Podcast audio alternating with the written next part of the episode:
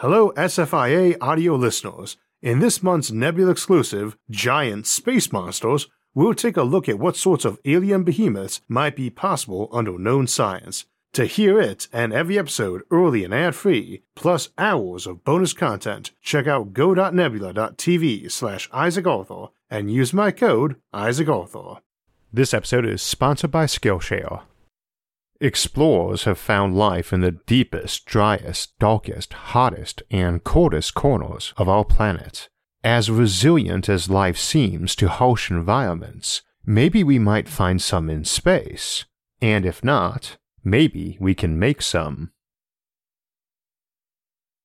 In this episode, we're going to talk about life forms in space, specifically about evolutionary pathways that could lead to life forms that can live there. We will explore more artificial or designed life in future episodes, starting with space whales and bioships this Thursday. At first glance, life evolving in space seems implausible. We tend to think of space as a cold, lifeless vacuum, or perhaps a blazing hot, lethally irradiated, lifeless vacuum. But we've always been tentative about the lifeless part, because life has surprised us in many environments, extraterrestrial life of even the crudest forms would confirm some important theories about how life originated, and it would create a new zeal for searching all the remote corners of our solar system for critters hiding under the ice, in rocky crags, and among the clouds. I should make a distinction right up front between life originating in a place and adapting to that place. Life can adapt to harsh environments it probably could never have formed in, and any life that might exist in space would almost certainly have started its evolution in a more protected environment and adapted to space later. Indeed, as we discussed in our look at the panspermia theory of life originating in space and coming to Earth, one might argue that planets, serving as an incubator for life, whether it originated there or not, are where it develops before emerging from those cocoons to spread across space. The panspermia theory, even if true, which it probably is not, still only suggests simple life emerged off planets and seeded them. And for today, we'll look at how simple life originating in the void might develop into something more complex and diverse. As of now, we have no evidence of life anywhere off Earth, though an assumption of its absence in this solar system is premature because at this point we've just barely begun to explore the bodies nearest us. Mars seems like a good prospect because it has the right ingredients and most likely environment to host, or at least have hosted, primordial life, as it may have been friendlier to life in the past. But even on Mars, we've only done fairly simple biosignature tests, and only in a few spots. The Moon and Mars are the only bodies we've checked even that carefully, while a developed civilization orbiting a distant star would leave traces we could identify from light years away, we might at best detect non technological life around other stars by atmospheric signatures, and living things smaller than a forest are difficult to detect even from a Galileo or Cassini probe orbiting above. We might not even know if we were looking at life either. As we've said elsewhere, intelligence recognizes intelligence, but it would be very easy to mistake a patch of simple lichen absorbed from orbit that was sprawling over a continent sized patch of ice as some type of impact dust crater or mundane geological phenomena. We also have to keep in mind, as we get further from the sun or visit worlds without thick atmospheres, that any such life is likely to be hidden below and might be quite peculiar. Science fiction's portrayals of creatures on other planets are sometimes plausible and sometimes not, but the popular visions of life that might exist elsewhere in space are generally fantastical. Space whales or leviathans are a popular trope, as they are natural extensions of the space is an ocean trope that pervades sci fi. But I'm sure I don't need to tell most fans of this channel that a whale would fare poorly in space. Tails only work for propulsion when you're in a viscous medium like water, and the same goes for maneuvering fins. And of course, hauntingly beautiful whale songs are right out when there is no medium to carry the sound. However, if a large creature lived in orbit above a planet, there would be good reasons for it to have distinct dorsal and ventral sides. There is no up or down in space until you get near a planet. If food or threats usually came from either above or below, it would make sense for the animal's sensors to be mostly on that side. It would also be advantageous to be colored something like an inverse orca, with a dark belly that blends into the sky above and a dorsal surface colored like the surface below. But could big creatures really somehow exist in space? Certainly not by themselves. No creature can exist without an entire supporting ecosystem around them, with the exception of Boltzmann brains or arguably a hive mind. Whales can't live anywhere unless there's plankton, krill, or fish around for them to eat, and the same goes for their analogs in space. So instead of individual space creatures, we need to think about how an ecology could be established in space, a void ecology. And by the way, I'll often describe creatures by the names of their counterparts on Earth, not because I expect space creatures to look much like Earth ones, but because they would very likely occupy analogous ecological niches. In any environment that's constantly likened to an ocean, the apex predator deserves to be called a shark. But let's back up an eon or two, because life has to exist first before it can evolve into whales and sharks. Earth life probably formed in the protected environment of the oceans, where it could perform vast numbers of delicate experiments in RNA and DNA self replication in a relatively stable temperature range and safe from ionizing radiation above. The first life forms existed exclusively in the oceans for eons before they ventured anywhere else. This is an important principle to understand that while life can thrive in diverse environments, it does need a somewhat sheltered environment in which to form in the first place, and it needs to evolve to at least a certain extent and have certain mechanisms well established before it's ready to venture out. Probably the most life friendly regions of space, besides planetary surfaces, would be the rings of a large planet like Saturn, but perhaps one closer to its sun than Saturn is though the geothermal energy and tidal forces near such planets might be sufficient initially, just as they likely were on Earth before we had photosynthesis. In among those rocks and ice chunks are an abundance of compounds containing the necessary elements for life. The cavities and craggy surfaces of small natural satellites also offers a fine physical environment for life, plenty of rough surface area for photosynthetic creatures to anchor themselves to, and caverns insulated from the radiation and the extremes of temperature fluctuations. The one problem life would not have in space is finding enough energy. Photosynthesis is certainly an option, as are any number of chemical processes, and we have found radiotrophic fungi in and around nuclear facilities. With the entire EM spectrum available in raw sunlight, any number of photochemical processes could be used to convert EM energy from different bands into storable chemical energy. Nor should we rule out more photovoltaic approaches, the conversion of light into electricity rather than chemical energy. The role of oxygen in Earth's history illustrates an important principle in understanding evolution. Oxygen is sometimes poorly described as a waste product, but evolution is not very tolerant of waste, so releasing O2 wouldn't have continued for very long unless it conferred some survival advantage on the organisms doing it. Oxygen is highly caustic and destructive to most organic molecules.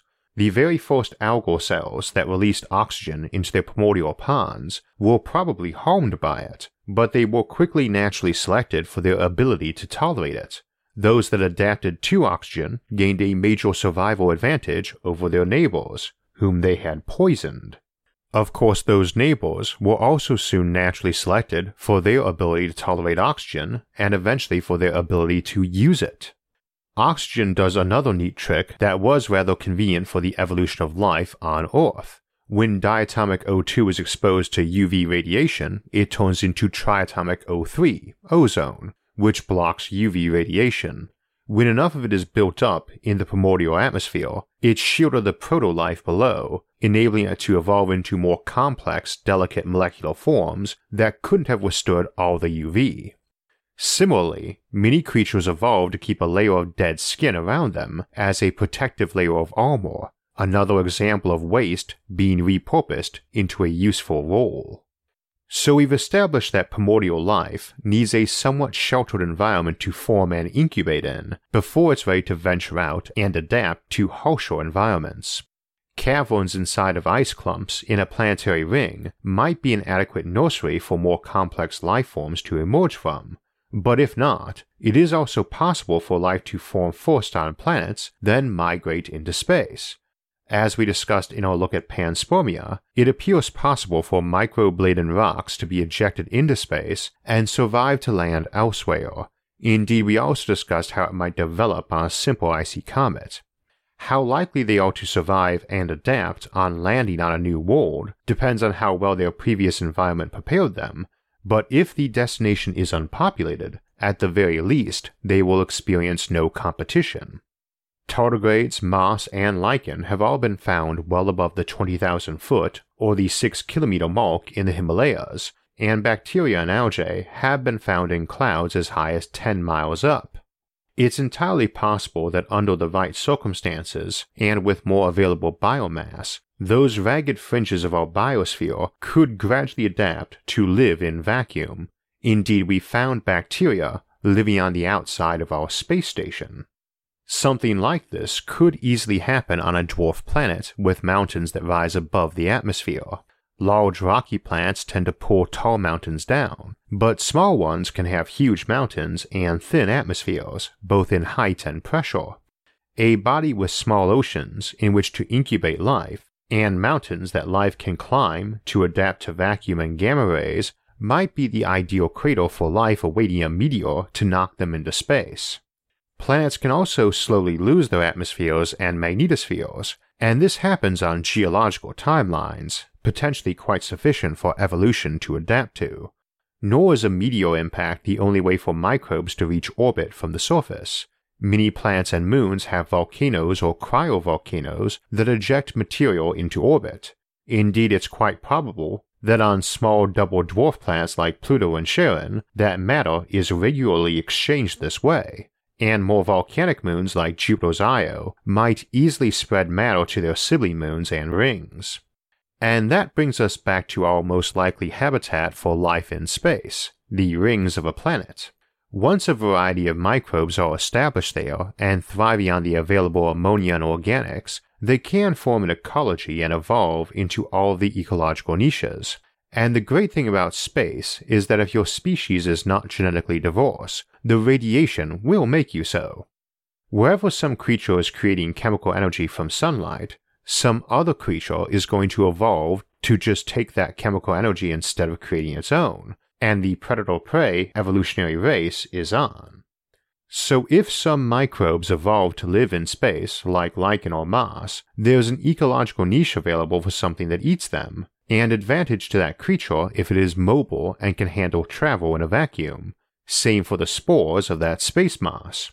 Same too, we might see fairly sophisticated coral emerge, as it's quite easy to encapsulate and reshape even entire asteroids and icebergs when there's little gravity or typical erosion forces constraining you. One might even imagine them slowly hollowing such places out and expanding them like big balloons for more sunlight, and perhaps creating pockets of gases or liquids inside such reef structures, or even entire pressurized bubbles, spawning a new interior ecology. One other reason planetary rings might be the preferred environment, rather than larger belts around a star like the Kuiper belt or the asteroid belt, is their density. Planetary rings have shepherd moons that capture escaping material and bounce or fling it back inward, keeping the rings dense with raw material and habitats. Distance is less relevant in space, with no water or air requiring constant effort to push against when traveling, but hardly something we can ignore either, and in such rings the closest objects are separated by mere kilometers, not many thousands of them so you could have creatures not only spread out, but even migrate to graze new areas. It's also important that the dense collection of orbiting bodies offers an archipelago of habitats that are somewhat isolated from one another, but reachable with some luck and effort. Collisions between ring objects will knock pieces off and create opportunities for creatures that have evolved successfully to migrate all around the ring, something akin to rapid continental drift. Cycles of isolation and contact are important for evolution because they drive diversity and adaptability.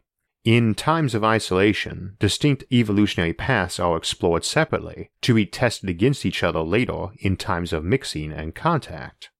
Waiting for the rock you're on to get bumped by another is obviously not the only way to get around space. There's no classic wind or sea currents in space, but you can still release spores, although you'll need to give them a push to set them adrift, or provide them some means of locomotion. And it won't only be spores drifting about in hopes of finding a fertile new home. Chances are, any creatures living in space will need to be able to endure long periods of scarcity, and the best survival strategy for that is dormancy or migration. On Earth, lungfish survive summer droughts by estivating, which is basically hibernating but in the summer. A creature who has exhausted his food on one rock might find that his best bet is to jump off into the void and go to sleep until colliding with a new habitat. Hibernation is always a high risk survival path, a last resort, and migration is better, but one must begin with baby steps, even where migration is possible. And one big difference from Earth in space, one is likely to go dormant while migrating. So some creatures will simply gather solar energy and become active only when they encounter a wisp of methane or ammonia or detritus to consume, then go back to their semi dormancy until they encounter the next. At this point, they've essentially evolved into space plankton, albeit in an ocean less nutrient dense than Earth's. With all these spores, eggs, plankton, and sleepers drifting around, our space ecology has a well established bottom level, and there are wide open evolutionary niches for herbivores, insectivores, small predators, bigger predators and yes, majestic leviathans that drift gracefully about, capturing krill and plankton. There are advantages for size and for storing materials for the journey. More size means thicker skin for shielding via the square cube law, same as we discussed for spaceship armor. Used up resources might be expelled as gas or solids to provide propulsion, for the sake of good taste, we won't explore the delta V available from strategic use of bodily waste, but it's not minimal, especially in the context of a planetary ring environment. Moreover, a thick skin need not always be massed together.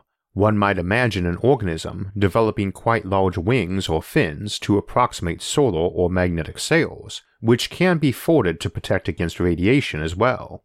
This also offers energy and propulsion without losing matter, which is important as there's plenty of energy to be collected while floating in space. It's only matter that is scarce. We might also imagine that it might develop some internal equivalent of a weak ion drive. One might imagine methane and oxygen based biorockets as well, but it's critical to remember that high thrust won't be very important unless dealing with a moon or asteroid with an escape velocity of at least hundreds of meters a second, which, while small compared to Earth's gravity well, is something you'd find on only the few hundred most massive objects in a solar system, not the millions of smaller bodies. Of course, you're quite likely to encounter such bodies and be dragged down onto them, which is a nice place to get stranded at least. You might also find organisms that dwelt in orbit of such places, waiting for other life to drift in and be captured by the gravity well, or an organism that entirely takes over a large rock, like a big space crab, waiting for things to fall down onto it.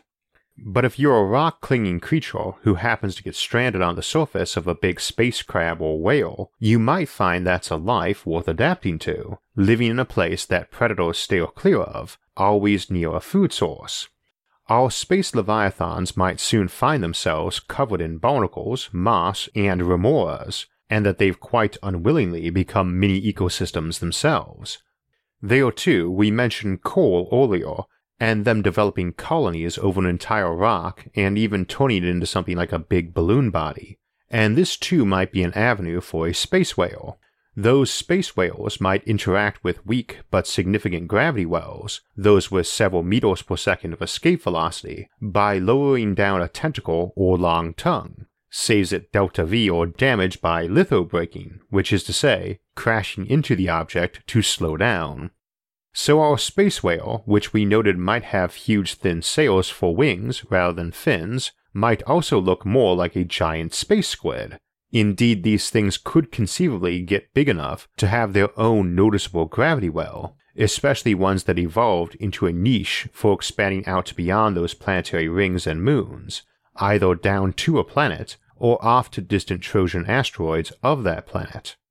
As the whale's shape is meant more for buoyancy, such space leviathans might start skimming gas giants and evolve to more of that big balloon whale like shape, complete with fins, or maybe one that didn't live in the upper atmospheres of gas giants, but just dove down to grab gases. Neat notion, but before we get too carried away imagining designs for a bioship, we need to remember some things about how natural selection works and how it develops solutions to problems. We often speak figuratively about evolution developing certain adaptations for a certain purpose, but it really doesn't work like an industrial design process. The evolution of the car or airplane is a textbook example of intelligent design, not natural selection. Natural selection is a process by which small changes incrementally either improve or diminish a creature's ability to survive and reproduce. There are no other goals or purposes. Every incremental change needs to bring about a survival advantage for that generation, so while we can picture how to make a rocket, fuel, and oxidizer organically, in nature, those parts have to come about in an unplanned way, each of them having enhanced the creature's survival in some way before they came together as full fledged rocket or solar sails or magnetic sails. And while it is plausible to chart a pathway for storing gas and expelling it as a weak rocket, or developing small thin protrusions initially to allow change of attitude, then to grow to act as solar sail wings, we can't just assume some space leviathan is going to evolve a high power source like a fusion drive that would let us contemplate using such a creature as a genuine spaceship. But here we can start bringing intelligent design into things, because while we can imagine life possibly evolving along these lines, indeed maybe even to enormous complexity, diversity, and size, what we can do with intentional design via genetic engineering or blurring the lines between the biological and machine alters things enormously. We will be exploring this idea this summer, and we will begin this Thursday with a look at space whales and bioships and we'll begin seeing just what amazing options we have for void ecology once we bring technology into play and blur the lines between life and machine.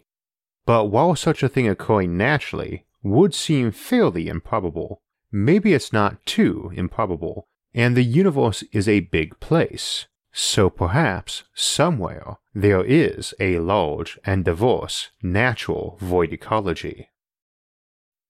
While I generally write the episodes here and others help edit them, sometimes an episode is also co written by one of our editors, and today's episode and our follow up on Thursday were co written by Jerry Guern.